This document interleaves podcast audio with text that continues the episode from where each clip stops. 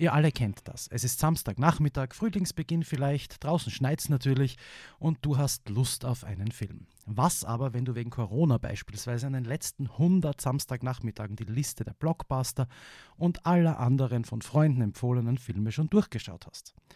Dann könntest du den Spieß ja mal umdrehen und dir die schlechtesten Filme aller Zeiten anschauen. Egal, ob du dir dieses Vergnügen antun willst oder nicht, hier sind auf jeden Fall die für uns schlechtesten Filme aller Zeiten aus den Bereichen Thriller, Drama, Komödie, Liebesfilm, Horror und nicht zu vergessen die schlechteste Comic-Verfilmung. Laut IMDB ist übrigens die YouTuber-Komödie Kartoffelsalat der schlechteste Film aller Zeiten. Und damit herzlich willkommen bei Geschissen geschmissen, heute mit einem ganz besonderen Gast. Servus, Wanni. Servus. Das ist ja schön, dass du wieder mal bei uns im Podcast vorbeischaust. Ja, ganz allein. Freue mich sehr. Du hast es für mich eigentlich, dass mir heute Marvel komplett Sport bleibt? Na, dir bleibt Marvel nie Sport. Oh. Mir wurde es auch aufgetragen. Ich muss ein Update abliefern. Danke, Thomas. Wonder Vision ist vorbei. Ja, das ist ja eine gute Nachricht. Angeschaut hast du es nicht, oder? Na, natürlich. Na, okay. Jetzt The Falcon and the Winter Soldier. Ja, erste Folge, 50 Minuten. Ich muss sagen, ich habe es nochmal anschauen müssen, weil ich habe gegen Ende hin ein bisschen geschlafen. Mhm. Bin ich jetzt nicht so gehypt. Also Wonder Vision habe ich sehr cool gefunden. Ja. Weil es einmal was anderes war. Jetzt haben wir halt wieder Marvel. Also Action, lustig. Es war jetzt nicht überraschend viel los in der ersten mhm. Folge. Sie haben einen neuen Captain America auspackt. Mhm. Spoiler, das soll der vorher sagen. Richtig unsympathischer Harvey. Okay. Richtig unsympathisch. oh je, oh je, oh je. Also ganz furchtbar. Ich habe den ja nie mögen. Ja. Auch schon Chris Evans Zeiten nicht. Mhm. Der ist ja jetzt weg und ich schätze jetzt winkt Hydra. Also ich befürchte Wenn ich Hydra her, wird man ganz schlecht, ja? Er ist nicht mein Zweig. Okay. Von Marvel, muss ich sagen. Mhm. Aber war trotzdem ganz cool gemacht. Okay. Du, aber ist das jetzt so mehr, wir hätten auch einen Film machen können, haben aber eine Serie draus gemacht oder hat das schon einen Sinn, dass das eine Serie ist? Das weiß ich noch nicht. Okay. weil ich muss ja sagen, ich bin überhaupt nicht gehypt gewesen auf die Serie, weil es ja. die zwei langweiligsten Charaktere, im, also meiner Meinung nach, die mhm. zwei langweiligsten Typen im ganzen MCU sind, okay. die es jetzt halt in der Serie bocken. Mhm. Ich meine, sie müssen halt diesen Strang erklären mit dem Cap. Der Falcon hat ja sozusagen das Schild bekommen und er gibt es aber ab, hat mich schon geärgert in der ersten Folge. Er gibt einfach das Schild weg, obwohl es jetzt seine Aufgabe wäre. Wundert sie dann, dass es halt wer anders kriegt, dass irgendein wirklich Lurch aus dem Hut zaubern und dem das jetzt in die Hand drucken. Ja, das ist der neue Captain, weil wir brauchen ein Symbol. Und das mag ich halt nicht. Ich mag diese moralische Heldentum und dieses Bipapo, das, das ist einfach nicht meins. Das habe ich nie mehr, aber im Chris okay. Evans nicht. Da hat es nur passt, weil der erste Film ja sowieso in einer ganz anderen Zeit spielt, da war es okay. Ja. Aber ja, hat mich geärgert. Ich hoffe, er holt sich das zurück. Und wenn das mit der Hydra auch noch kommt, dann ja. wird es nicht mein Liebling. Okay. Wie viele Folgen gibt es von dem jetzt da mal? Wissen wir das? Oder haben sie da noch nichts gesagt? Weil der Thomas hat irgendwie gesagt, er weiß nicht. Ich weiß auch nicht. Aber sie sind auf jeden Fall länger. Mit 50 Minuten jetzt, statt einer halben Stunde. Mhm. Jetzt einmal abgesehen davon, dass ich nicht der, der, größte Fan der Welt bin, aber was man halt sagen muss ist, deswegen habe ich vorher gefragt, wenn es einen Sinn hat, dass man jetzt irgendeine Geschichte in einer Serie verpackt, weil man sowas in einem Film nicht erzählen kann, dann finde ich das ja okay. Und so wie mir der Thomas das erzählt hat, scheint es bei WandaVision ja der Fall zu sein. Also das ist ja wirklich so anders, dass das in einem Film so nie funktionieren wird, allein wenn es die ersten paar Folgen hernimmst und so weiter. Ich glaube, das darf einfach als Film nicht gehen, aber bei Falcon and the Winter Soldier weiß ich nicht, ob das unbedingt eine Serie sein muss. Ja, das weiß ich auch nicht. Also ich weiß noch nicht, in welche Richtung das geht. Mhm. Wie gesagt, wenn es wirklich die ganze Hydra auspacken mit einem bösen Captain America, also macht die Serie schon Sinn, mhm. weil es dann doch ein bisschen was Größeres wird. Beziehungsweise ob der Falcon dann doch die Rolle übernimmt, das ist halt die Frage. Da kann ich mir überhaupt nicht vorstellen, wo das hingeht.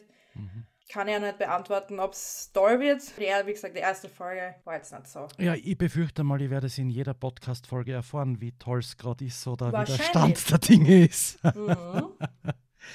Du Wani, wir haben ja heute überlegt, es gibt ja eine Folge vor gar nicht allzu langer Zeit, wo wir über unsere Lieblingsfilme gesprochen haben. Und wir haben uns gedacht, wir werden heute mal das Gegenteil machen und werden über die Filme reden, die uns so gar nicht taugen. Was? Ich würde ja sagen, wir fangen dann überhaupt gleich mit einer Lieblingskategorie von Filmen auch noch an, mit Liebesfilmen. Ha? Was haltest du davon? Perfekt, ja.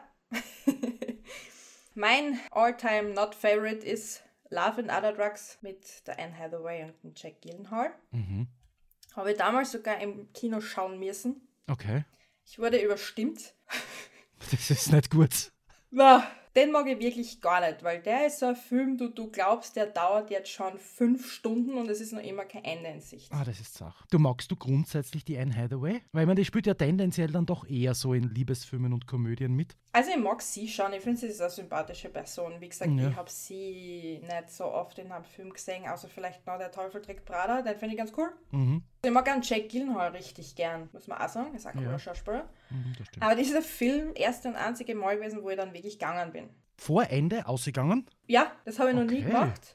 Ja. Weil es nie so ein schlimmer Film ist, dass ich wirklich gehen habe müssen. Aber mhm. in dem mhm. Fall, ich habe das Gefühl gehabt, ich sitze schon fünf Stunden in einem Film, es ist nichts passiert. Mhm.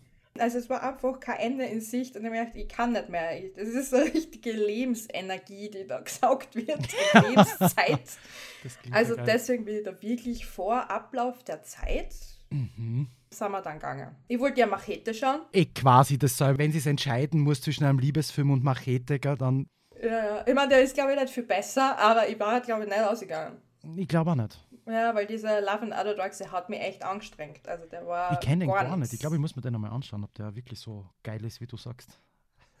Ja, es gibt Leute, die richtig gut gefällt, weil er dann auch traurig ist. Okay. Also ich kenne den Megan fast, weil ich mag ja Liebesfilme total gern. Ich glaube schon. Mhm. Also wenn man Liebesfilme mag, dann mag man den, weil er ein bisschen eine Dramatik hat. Geil. Aber für mich war das zu viel okay. von allem.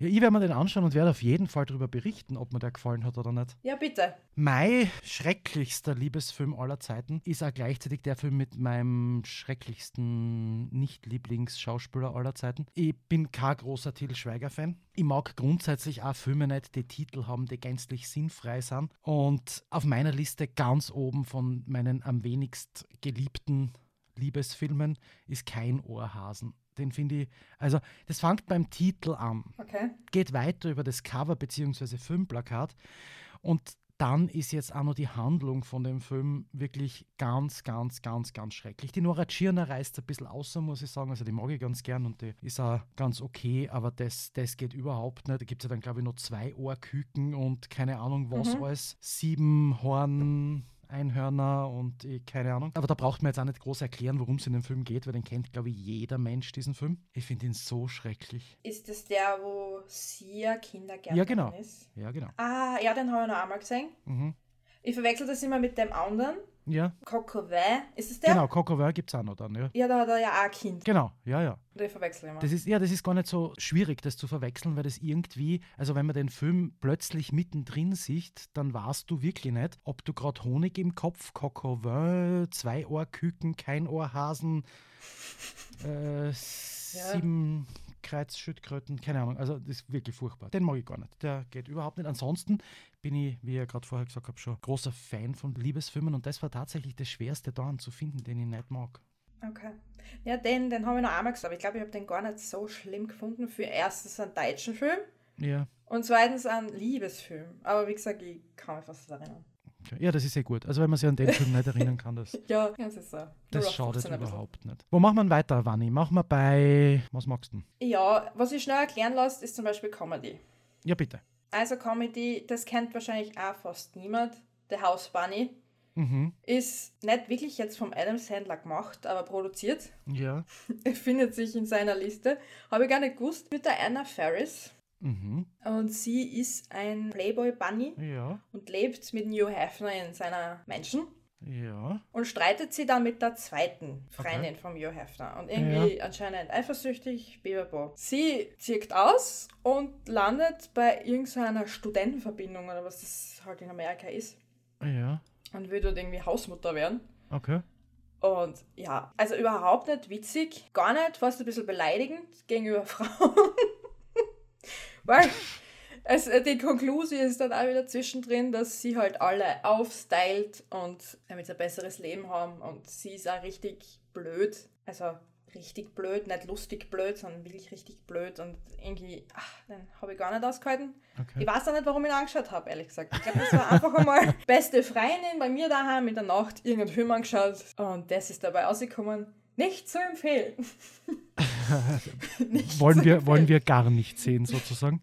Na. Ich habe bei Komödie, da habe ich mir jetzt gar nicht so leicht an, weil da hätte ich mehrere gefunden, die man nicht taugen. Ich habe mich dann am Ende für Even Almighty oder Even All Allmächtig entschieden. Das ist dieser Film, wo der Morgan Freeman Gott spürt und was mir leid tut bei der ganzen Geschichte ist, dass der John Goodman in dem Film auch mitspielt, den ich total gern mag eigentlich. Den finde ich richtig, richtig cool. Also im Wesentlichen geht es darum, dass der Evan Baxter halt äh, der Kongressabgeordnete in den Vereinigten Staaten ist und den Wölern halt versprochen hat, die Welt zu ändern und dann halt zu Gott betet, dass er ihm dabei hilft. Und kurze Zeit später erscheint dann Gott in Form von Morgan Freeman eben. Dann gehen sie her und bauen die Arche. Also zumindest sagt der Gott zu ihm, dass er die Arche bauen also soll. Also das ist nicht der mit Jim Carrey? Nein, das ist nicht der mit Jim Carrey. Okay.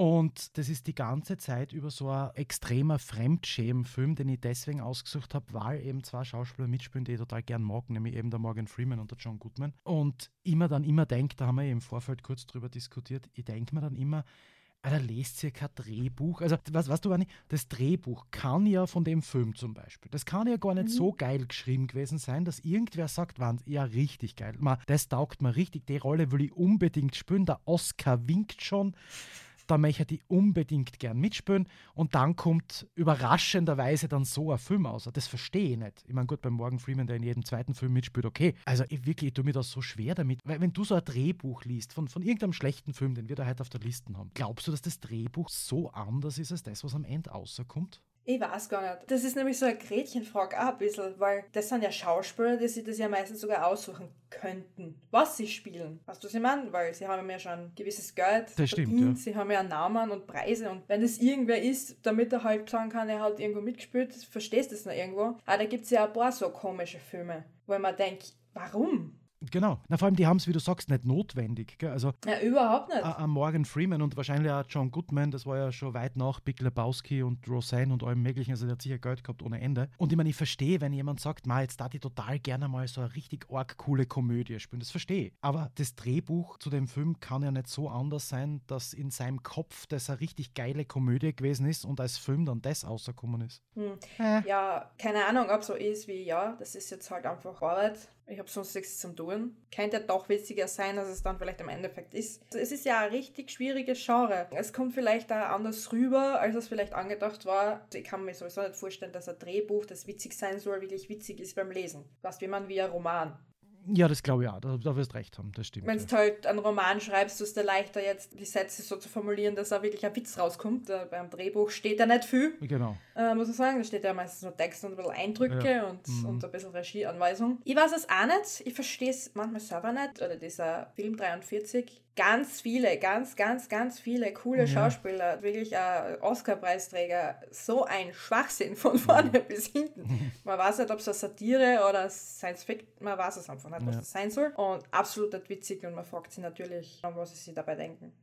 Ja, sehr cool. Dann würde ich vorschlagen, liebe Wanni, wir machen, machen wir bei Drama weiter. Ha? Drama ist super. Welcher Film für dich war ein richtiges Drama zum Anschauen? Es ist nicht hundertprozentiger Drama, was ich dann nachgelesen habe, sondern ein Horrordrama. Mhm. Und zwar Midsommar. Ein schwedisches Horrordrama. Ui. Die Schweden sind ja ein bisschen beim Filmemachen eigen. Mhm. Also das haben wir ja schon ein bisschen gemerkt, durch Netflix sind ein paar schwedische Horrorfilme gekommen. Manche waren ganz cool, manche waren eher seltsam. Und er ist auch seltsam. Okay. Es geht auch um eine Gruppe Studenten. Am Anfang steht der Selbstmord, ein bisschen random.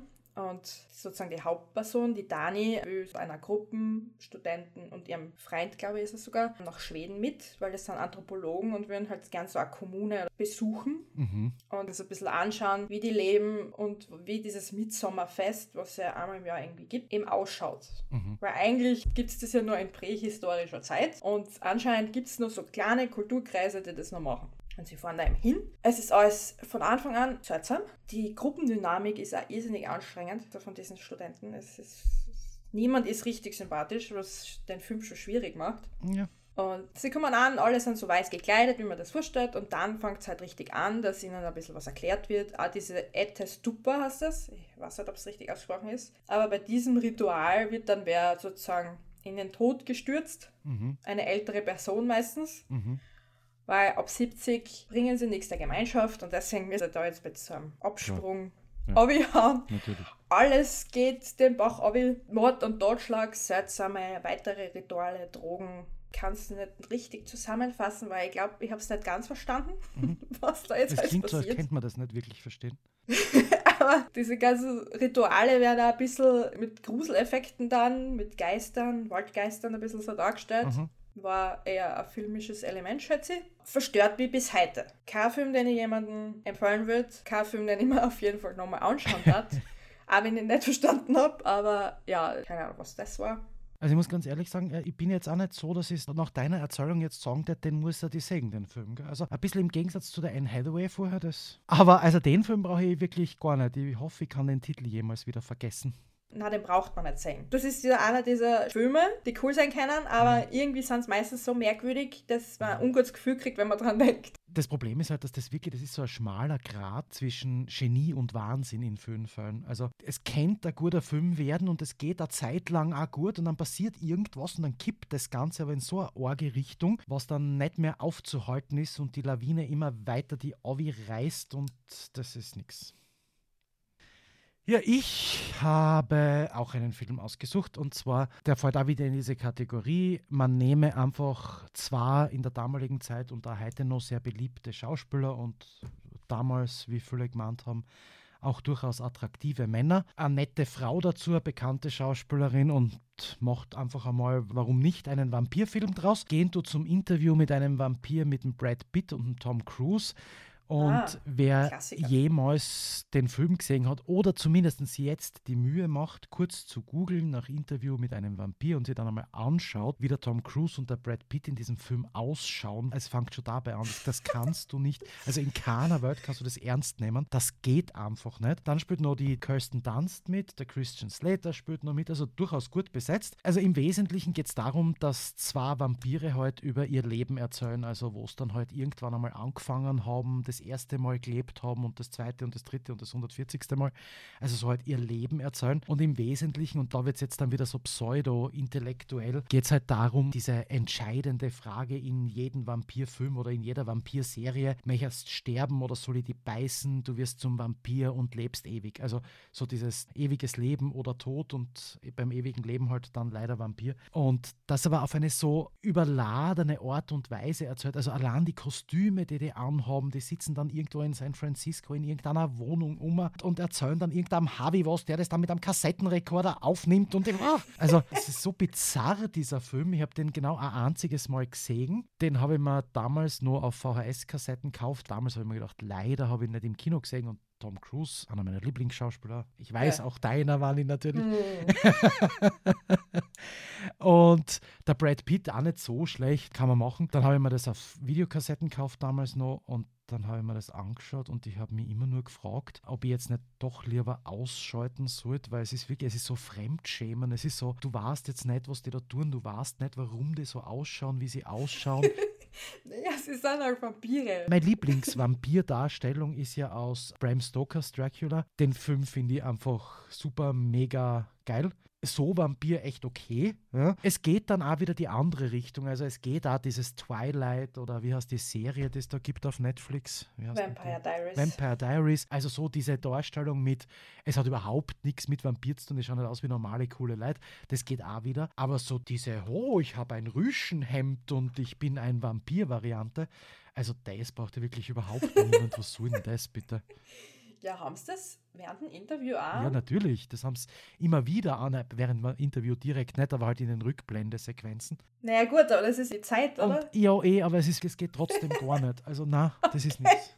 Na, nicht bei aller Liebe, okay. aber. Es ist aber ein bisschen eine merkwürdige Art, den zu hassen aufgrund von Rüschenhemden, findest du das? Nein, ich hasse nicht aufgrund von Rüschenhemden, ich hasse aufgrund der allgemeinen Darstellung der Vampire okay. und aufgrund der Tatsache, dass wenn man den Tom Cruise und den Brad Pitt als Vampir ins Gesicht schaut, dann nimmt man denen viel ab, aber nicht, dass sie gerade Vampire sind und nie gewesen sind und in keiner Welt sein werden. Okay. Wenn das eine Komödie wäre, so wie der Eddie Murphy hat, glaube ich, damals auch in den 90er Jahren irgendein so ein Vampires of Brooklyn, glaube ich, hat der Kassen, mhm. so eine Vampir-Komödie gemacht. Das ist wieder okay. Wenn du eine gut gemachte Komödie machst und dich quasi über dich selber, also im Sinne von Tom Cruise und Brad Pitt jetzt, dich über dich selber lustig machst, dann finde ich das echt in Ordnung. Wenn du jetzt einen ernstzunehmenden, also aus denen ihrer Sicht ein Vampir-Drama machen möchtest, so wo alle Leute sagen, Wahnsinn, das ist jetzt der Vampirfilm schlechthin, dann ist das wirklich, das ist einfach lächerlich, wie das alles ausschaut und wie das gemacht ist. Und dann sind echt auch Rüschenhemden störend. Alles klar. Ja, da gibt's. Den mag ich richtig gerne. Ja, ja, ja. Also ich muss sagen, ich habe den nicht wirklich aktiv angeschaut. Ich glaube, ich habe den einmal gesehen. Ja. Weil es halt irgendwie so als Filmklassiker, ja. warum auch immer. Ich muss sagen, ich finde das Format auch ein bisschen komisch. Ja. Also ich weiß nicht, ob man diese Interviewform braucht in dem Sinn, weil es waren ja recht wenig Szenen.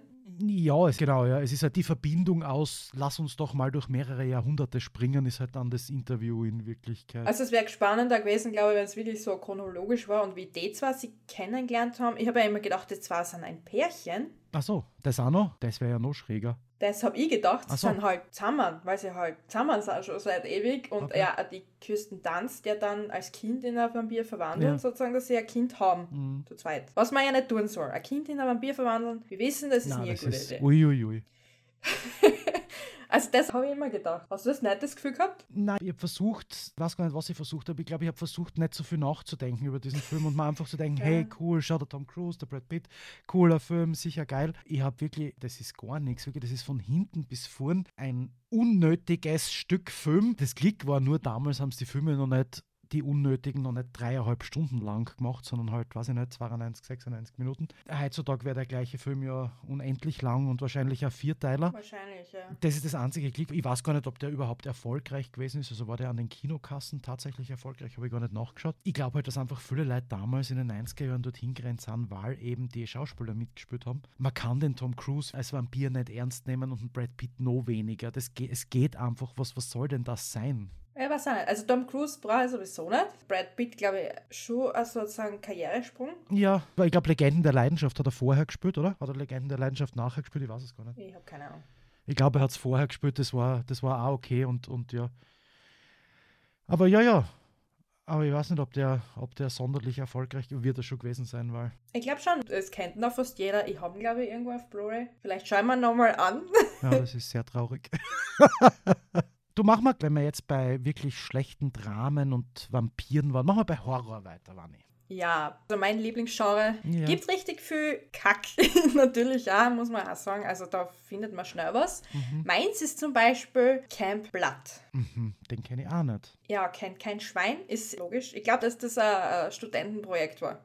Mhm. Muss ich ganz ehrlich zugeben. Die Kameraführung ist ganz schlimm. Also es ist fast Shaky Cam aufs Übelste. Okay. 2000 erschienen. Man muss sagen, da gibt es ein bisschen eine Geschichte. Ich und meine Mama waren natürlich immer so Filmfreaks. Wir sind eingegangen ins Geschäft, Medienmarkt, Libro, whatever. haben uns vier bis fünf Filme gecheckt. Ja. So ist die Sammlung riesig geworden von DVDs. Und der war da dabei. Okay. Und ich weiß nicht wieso, weil ich glaube, ich war erst 13 und eigentlich geht es ja um einen Mörder mhm. mit einer Clownsmaske, also auch nicht unbedingt meins. Bin kein Fan von Clowns. Von der Storyline ganz typisch. Jugendliche fahren in den Wald, einer stirbt. Okay. Ganz, ganz grauslich, jo. so schlecht gemacht. Und dann müssen die anderen natürlich fliehen und die, der jagt sie durch diesen Wald. Und es ist so schlecht, dass er mir wirklich von damals bis heute so arg im Gedächtnis ist. Vielleicht wollte er auf Ding machen, Blair Witch Project. Ja, das wurden leider viele Horrorfilme, fürchte ich. Der war ganz, ganz schlimm. Richtiger Trash. Und ich weiß noch, die DVD habe ich echt lang gehabt, wie ich ausgezogen bin. Der Thomas war völlig schockiert, was ich hier für schlimme Filme in meinem Regal versteckt habe. Ja, so viel zu kein Blatt. Wobei das ja rein von der Handlung her eigentlich auch schon quasi Mai am wenigsten Lieblingshorrorfilm ist. Und eigentlich so eine klassische Horrorgeschichte, die nahezu überall vorkommt. Ich habe mich für Cabin in the Woods entschieden. Also am Anfang habe ich mir noch gedacht, na, das wird sicher noch werden. Und dann ist der Chris Hemsworth einmal um die Ecken gerannt gekommen und so. Diese Kirsten Connelly oder wie sie heißt, den man ja zumindest aus dem einen oder anderen Film kennt. Da habe ich mir gedacht, ja, vielleicht wird es noch. Dann, dann fahren die so ein bisschen durch die Gegend und die haben mir gedacht, ja, okay, fahrt halt einmal eine Runde. Dann kommen wir zu dieser Tankstelle. Da hat es dann angefangen, bei mir schon sehr schwierig zu werden. Ist aber auch noch gegangen, weil ich mir gedacht na, der wird sicher, das, das ist sicher ein cooler Film, das ist sicher geil. Und dann fahren sie halt zu dieser Hitten da im Wald. Also alles, was in dieser Hütte vorher, nachher und während der ganzen Sache passiert, ist sowas von abartig, bizarr und unnötig, dass es erfreut ist und wirklich so, so übertrieben und so. Ich verstehe die Geschichte einfach nicht. Also ja, okay, die werden beobachtet in der Hütte und tralala und sowieso. Die Geschichte macht keinen Sinn. Ich weiß schon, dass das so eine klassische Horrorgeschichte ist, aber in Wirklichkeit ist es ja keine Geschichte. Das ist ja, was, was soll denn das?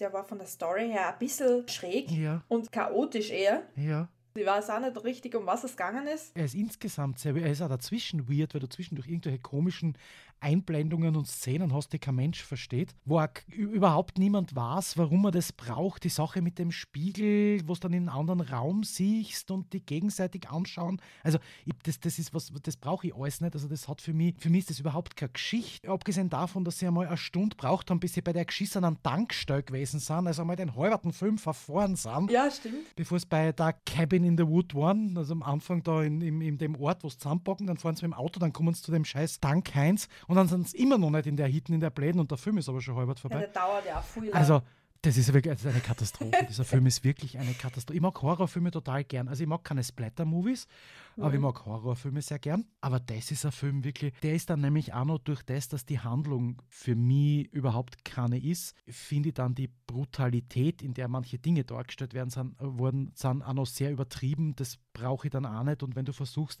über irgendwie so Pseudo, ich fürchte mich jetzt, Szenen irgendwas besser zu machen oder so ein, zwei Jumpscares, die vielleicht im, im Kino witzig sind, aber wo du daheim am Fernseher halt so, ja, okay, sagst, na, das ist wirklich gar nichts. Ich habe nur kurz als Ausflug, der Thomas hat mir Rack empfohlen. Ja, oh Gott, der ist schier.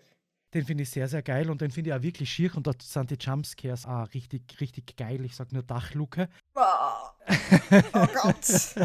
Aber Danke, ich bin allein daheim. Du kannst, oh Gott, jetzt kommt mir das wieder ein. Scheiße. Womit ich mich total, womit ich mich total schwer tue bei dem Film ist die Kameraführung. Also mir macht dieses, ich versuche so auf Blair Witch Project, ich filme halt aus der Hand quasi. Das ist schon sehr anstrengend. Also solche Filme anzuschauen und dann noch diese Shaky Cam dauernd zu haben, das ist, das ist gar Wobei nichts. er bei dem Film ganz gut funktioniert hat. Ja, nein. Das funktioniert selten. Ein Thriller hätte man jetzt am besten anzubieten, vielleicht. Meine schlechteste Erfahrung mit Thriller war eh im Kino, haben wir dann geschaut, und zwar Mother.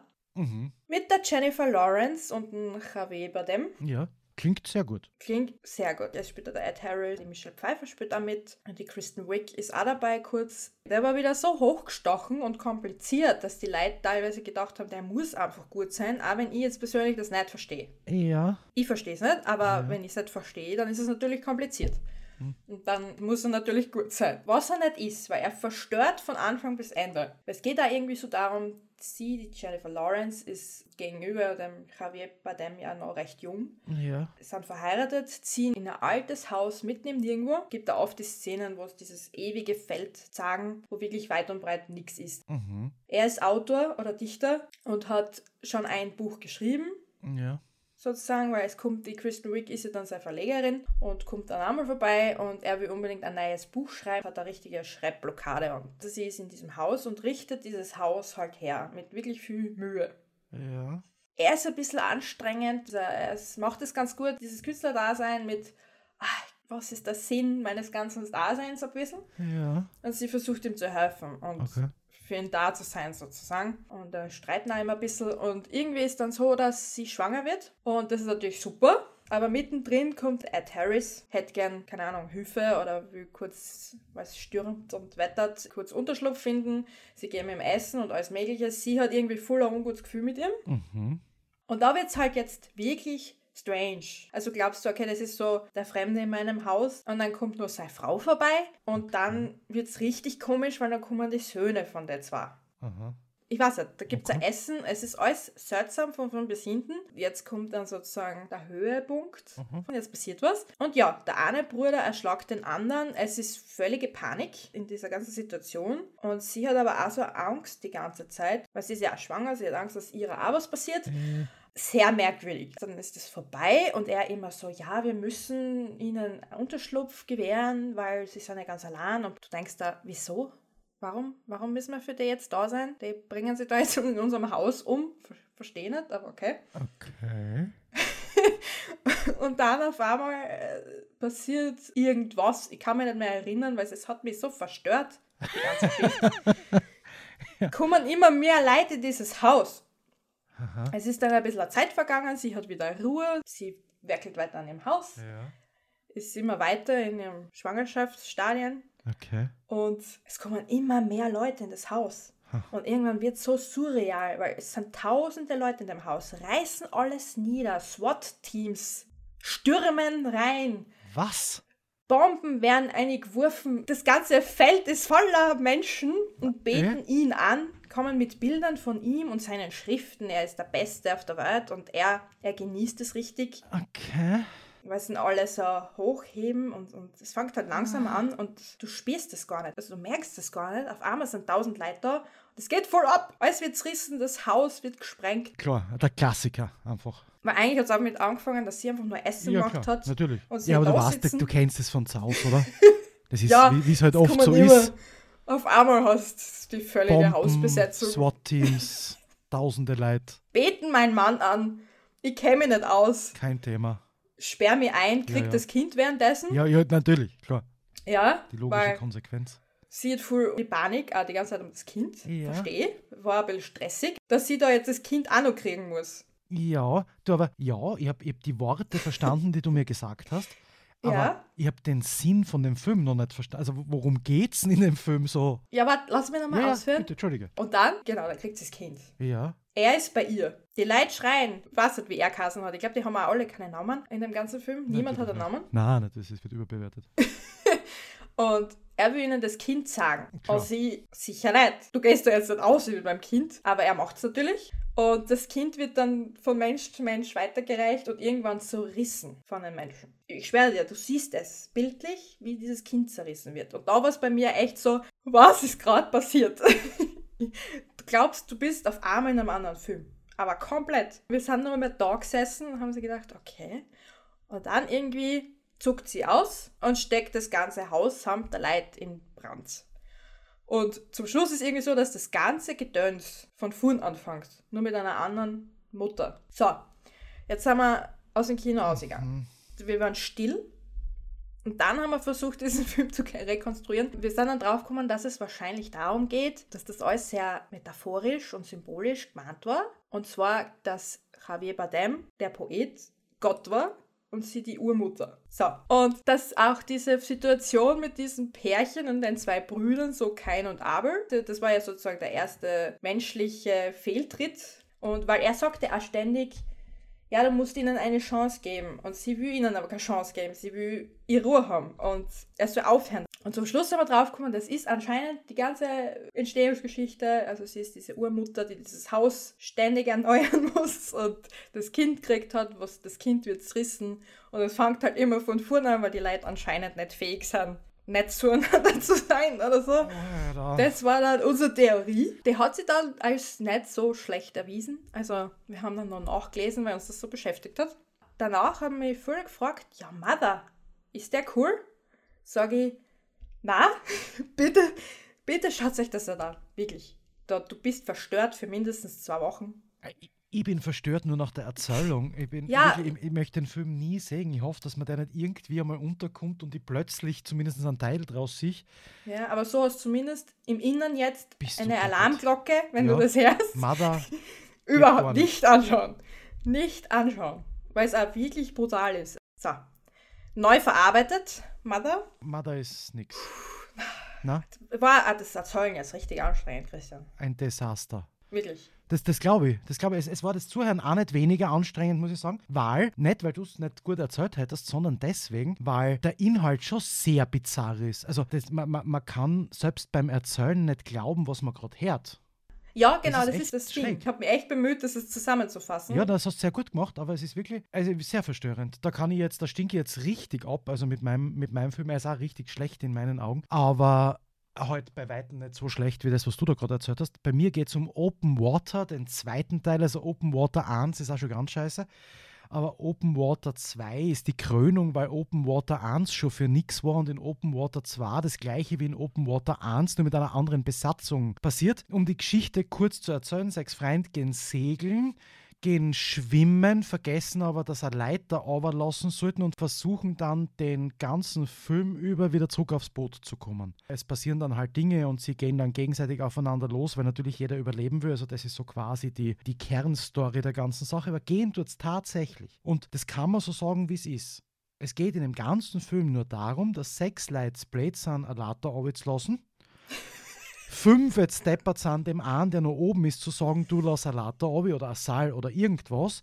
Und dann diese sechs Trotteln versuchen, wieder zurück aufs Schiff zu kommen. Das ist Handlung, Ende. Mhm. Ums Gleiche geht es auch in Open Water 1, nur mit sechs anderen Hanseln. Vielleicht sind es auch nur fünf oder sieben, ich weiß es nicht, aber auf jeden Fall, es geht um das exakt selbe. Das Lustige ist, der einzige Schauspieler, den ich kenne aus dem Ganzen, ist der Eric Dane, den man aus Grey's Anatomy kennt. Den Max Sloan oder wenn er immer da spielt, glaube ich, oder? Mhm. Ja. Also das ist eigentlich schon in so epischer ist. Breite sogar erzählt. Also das wäre auch das, wie lange der Film dauern soll. So lange wie meine Erzählung jetzt, sollte ja. der Film auch dauern, weil mehr braucht man dafür nicht. Gut, ein bisschen Platsch dazwischen und ein paar Kameraschwenks und Leute in Badehosen und tralala.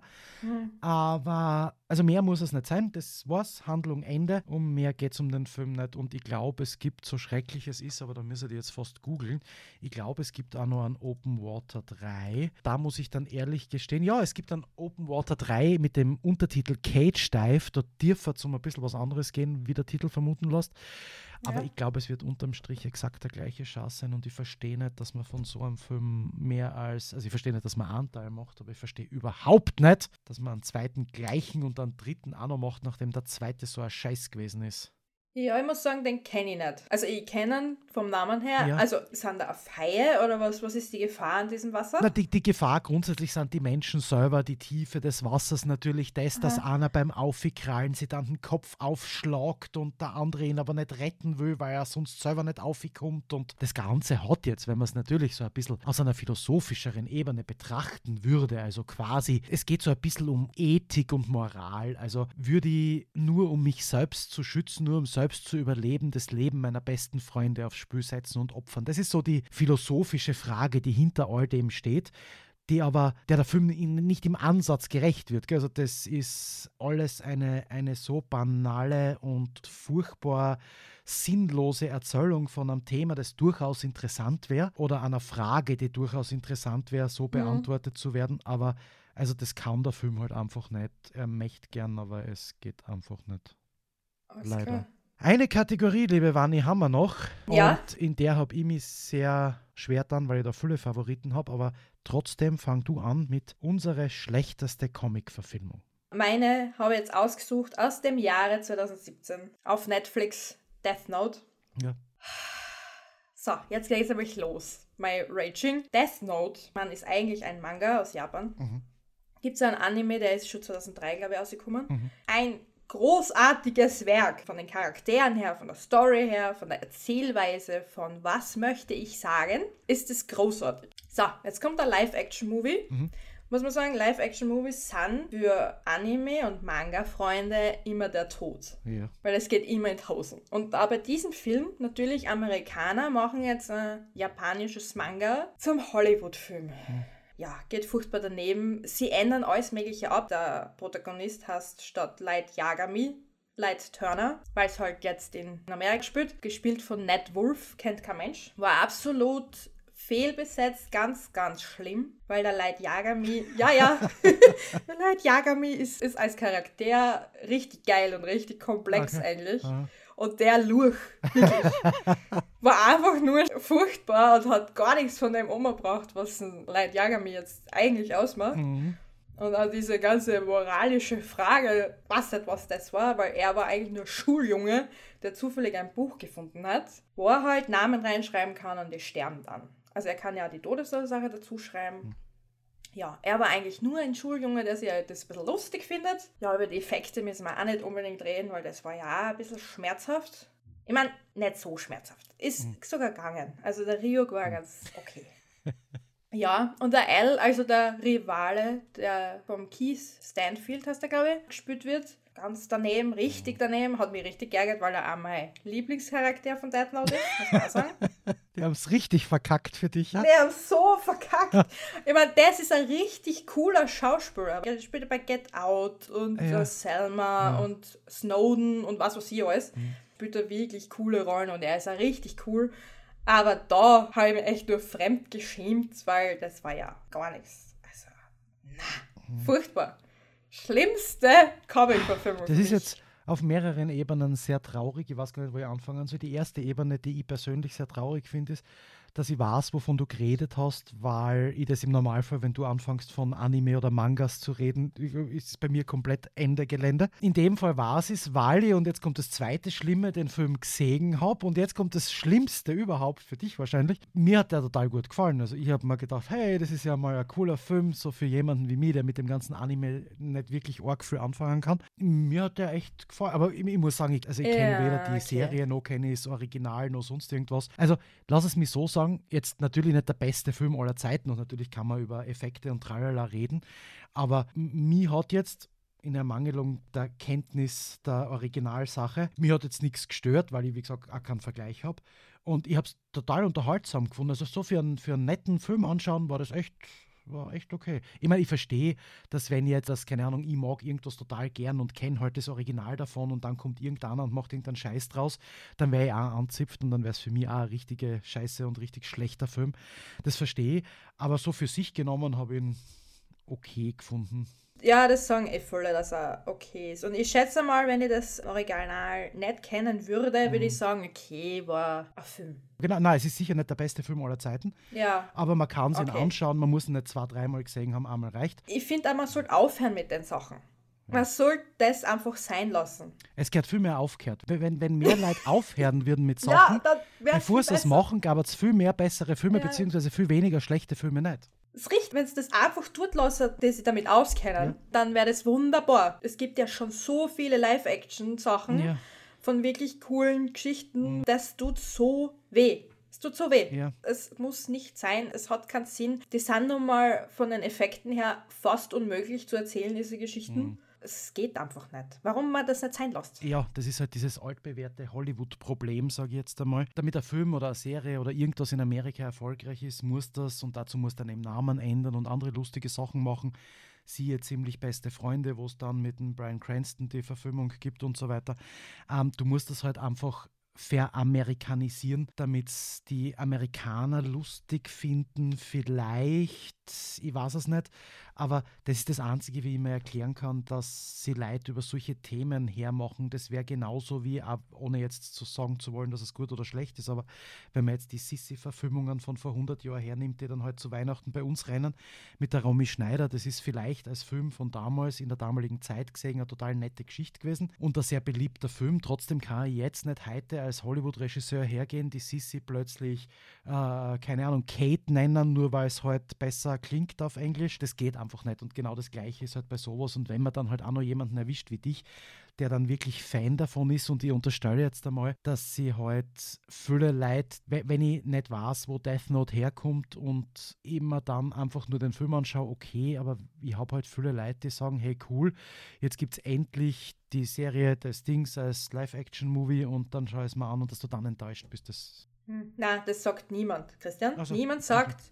wenn er einen coolen Anime hat, ja, ah cool, jetzt gibt es ein Live-Action. Ah das, okay. das passiert nicht. weil das gibt's nicht. Weil Live-Action ist immer der Tod und niemand kann es anschauen, weil es einfach schmerzt. Okay, das heißt, die, die ziehen das im Normalfall durch, dass sie aufhören zur richtigen Zeit, nämlich bevor sie noch anfangen mit dem Live-Action. ja, okay. am besten gar nicht drüber reden. Man muss auch sagen, zum Beispiel in Japan steckt ja wahrscheinlich das ganze Geld in Animation drinnen. Ja. Sie können ja selber kein Live-Action machen. Ja. Muss man auch sagen, es gibt ein Live-Action aus Japan, die noch viel schlimmer ist. Okay. Obwohl die Live-Action aus Japan von Death Note gar nicht so schlecht ist. Aha. Gibt's auch, gibt's glaube ich sogar auf Amazon. Aber alles andere, was sonst so noch keucht und fleucht, äh, einfach, nein. Einfach, einfach, also das heißt, als kleine Warnung an unsere Zuhörer, wenn jemand hört, dass es ein Live-Action-Anime gibt, einfach nicht anschauen, Vorsicht. Niemals, niemals. Niemals, okay. Ja. Na, ja. ganz schlimm. Das ist gut, da hat diese Folge heute ja richtig rettende Wirkung quasi. Also jeder, ja, der sich da anhört, Mehrwert. das ist ja unglaublich. Das ist super. Das ist, das ist Also, ja, meins ist jetzt wieder langweilig im Vergleich dazu, weil es einfach objektiv schlecht ist und wenn man an schlechte Comic-Verfilmungen denkt, dann fällt einem leider, obwohl ich es eigentlich sehr gern mag, in Wirklichkeit DC sehr oft ein. Also es fallen mir richtig viele schlechte DC-Verfilmungen ein. Die schlechteste allerdings, weil sie es wirklich verkackt haben, ist Catwoman mit der Haley Berry. Es ist halt so, dass, also wenn man jetzt Batman hernimmt, den ersten Batman, die erste Batman-Verfilmung und dort die Michelle Pfeiffer als, als Catwoman gesehen hat, wo das tatsächlich jetzt auf eine sehr möglicherweise nicht comicgerechte Art und Weise dargestellt worden ist, aber filmisch sehr gut funktioniert hat. Und dann halt das Sicht, was die Halle Berry in dem Catwoman-Film verbrochen hat, der aus meiner Sicht äh, neben keiner Handlung Action-Szenen hat, die ja Frechheit sind. Wenn sie läuft, hast du immer das Gefühl, dass sie nicht läuft. Alles, was sie an katzenähnlichen Bewegungen macht, denkst du immer, what the fuck? wie ist das jetzt gegangen? Und es ist wirklich schlecht. Und was halt noch dazu kommt, ist, ich habe ja grundsätzlich nichts gegen, sagen wir mal, wenn es zur Dramaturgie des Filmes passt, knapp bekleidete Frauen in Filmen. Mhm. Ähm, ich halte allerdings gar nichts davon, wenn es einfach, äh, also Catwoman, gell? das klassische ja. Catwoman-Kostüm. Wurscht, ob man jetzt den Adam West Batman-Serienzeugs aus den 60er, 70er Jahren hernimmt oder Batman-Verfilmungen. Wahrscheinlich auch die Comics. Ich gehe mal davon aus, dass sie in alle diese Catsuits quasi anhat und halt einfach anzogen ist. So. Mhm. Warum man jetzt in diesen Catsuit für die Haley Berry da Löcher einschneiden hat müssen und in Wirklichkeit Löcher nur noch durch Latexbänder verbunden hat miteinander, das ist mir ein Rätsel, weil es ist ja nicht einmal besonders schön anzuschauen, geschweige denn in irgendeiner Form attraktiv, geschweige denn sinnvoll für die Handlung. Und es, es ist so, äh, wow, es ist, es ist wirklich schlecht. Also es ist, kennst du den? Natürlich. Ja.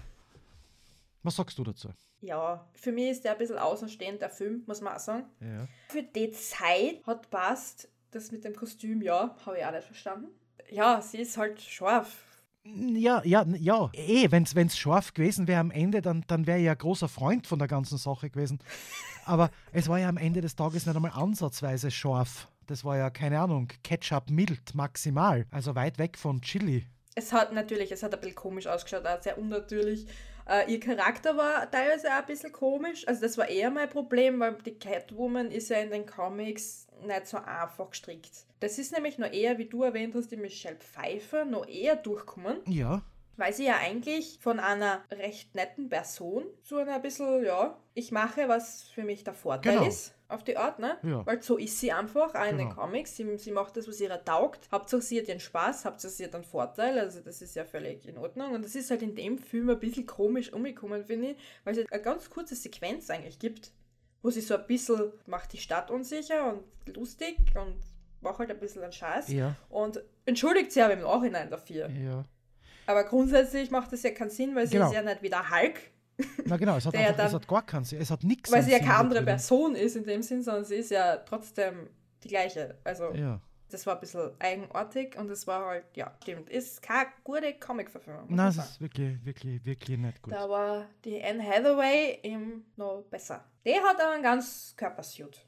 Der schaut besser aus. Ich, ich finde, dass das, es, es, macht einfach grundsätzlich mehr Sinn, weil, ich meine, es geht ja bei der Catwoman, geht es ja tatsächlich darum, dass es schon sexy sein soll, denke ich mal, weil ja, ja. gehört einfach dazu. In den meisten Fällen ist da weniger Ausziehen mehr. Also je verhüllter und trotzdem, weil, weil die Vorstellungskraft dann vieles wettmacht, was bei der Haley Berry dann einfach nicht mehr gereicht hat, um das jetzt einmal so. Ja, man muss, also die Kostümdiskussion ist eh so eine Sache, weil ich habe mir immer gedacht, das ist ja richtig unpraktischer, wenn sie kämpfen muss. Ich meine, in dem Film kämpft sie nicht so wirklich, aber wenn sie jetzt herumkrallen muss ja. und kämpft und mit dem Motorrad durch die Gegend fährt, auch in den Comics und auch in den Spielen, mhm. denke ich mir, das ist ja super unpraktisch. Weil, wenn ich mich prügel und ich habe nur Haut. Ja, vor allem, du, du kannst ja überall hängen bleiben. Stell dir das einmal vor. Du hupfst ja. irgendwo vorbei oder bei einem Zaun, dann bleibt der Teil von deinem Ding hängen, weil er halt da gerade zufällig ein Loch ja. war. Und dann ist gar nichts mehr da. Und dann ist gar nichts mehr da. Aber das könnte vielleicht dann auch wieder helfen, dass die abgeschreckt sind und sowieso die Flucht ergreifen oder keine Ahnung, man weiß es nicht. Oder der Batman dann völlig geblättert ist. Also, das, das könnte schon helfen. Ja, Vani, das war ja mega, mega, mega cool. Ja. Ich habe mich super gefreut, dass du heute da gewesen bist. Das sollten wir öfter machen, finde ich. Ja, Thomas einmal ein bisschen ausschließen. Genau, Thomas gehört viel mehr ausgeschlossen natürlich. Entschuldigung. Zu spät. Ich meine, du hast den Vorteil, Wanni, du kannst jetzt ausschneiden. Das stimmt. Was ich nur noch sagen wollte, ist, du warst ja wahrscheinlich, mit Sicherheit warst das, dass wir diese Geschissen geschmissen Playlist, also geschissen geschmissen der Soundtrack haben und dass ja im Normalfall der Thomas und ich in jeder Folge Lied dazufügen. Ich habe mir gedacht, weil du das heute so großartig gemacht hast und weil das wirklich, wirklich lustig war, dass heute nicht ich und nicht der Thomas ein Lied dazufügen, sondern du, wenn du magst, ein Lied dieser Playlist hinzufügen kannst. Stimmt, ein Lied. Ah, ja, perfekt. Dann werde ich nämlich gleich eine meiner Lieblingssängerinnen nehmen. Ja. Das neue Lied ist jetzt ausgekommen vor ein paar Tagen. Höre ich jetzt auf und ab. Okay. Und zwar One Last Time von der LP. Weiß nicht, ob du die kennst. Na. Auch genannt Laura Bergolizzi. Never heard before. Lost on You und so. Na, wie heißt das One Last Time? Ja, ist erst ausgekommen vor ein paar Tagen. Richtig cooles Musikvideo. Richtig nice mit der Jamie King. Okay. Richtig gut gefilmt. Jetzt kannst du das auch noch anschauen. Weil sie ist eine richtig faszinierende Frau und das muss jetzt einmal in die Geschissen geschmissen. Soundtrack, damit da mal ein bisschen. Damit da ein bisschen Kultur Damit der Thomas im Auto dann sich an mich erinnert. Aha, das war die Folge mit der Wanni. Weil wer soll das sonst nehmen? Das stimmt. Ja, mega, liebe Wanni. Vielen, vielen Dank. Bitteschön. Und ich hoffe, wir hören uns bald einmal wieder.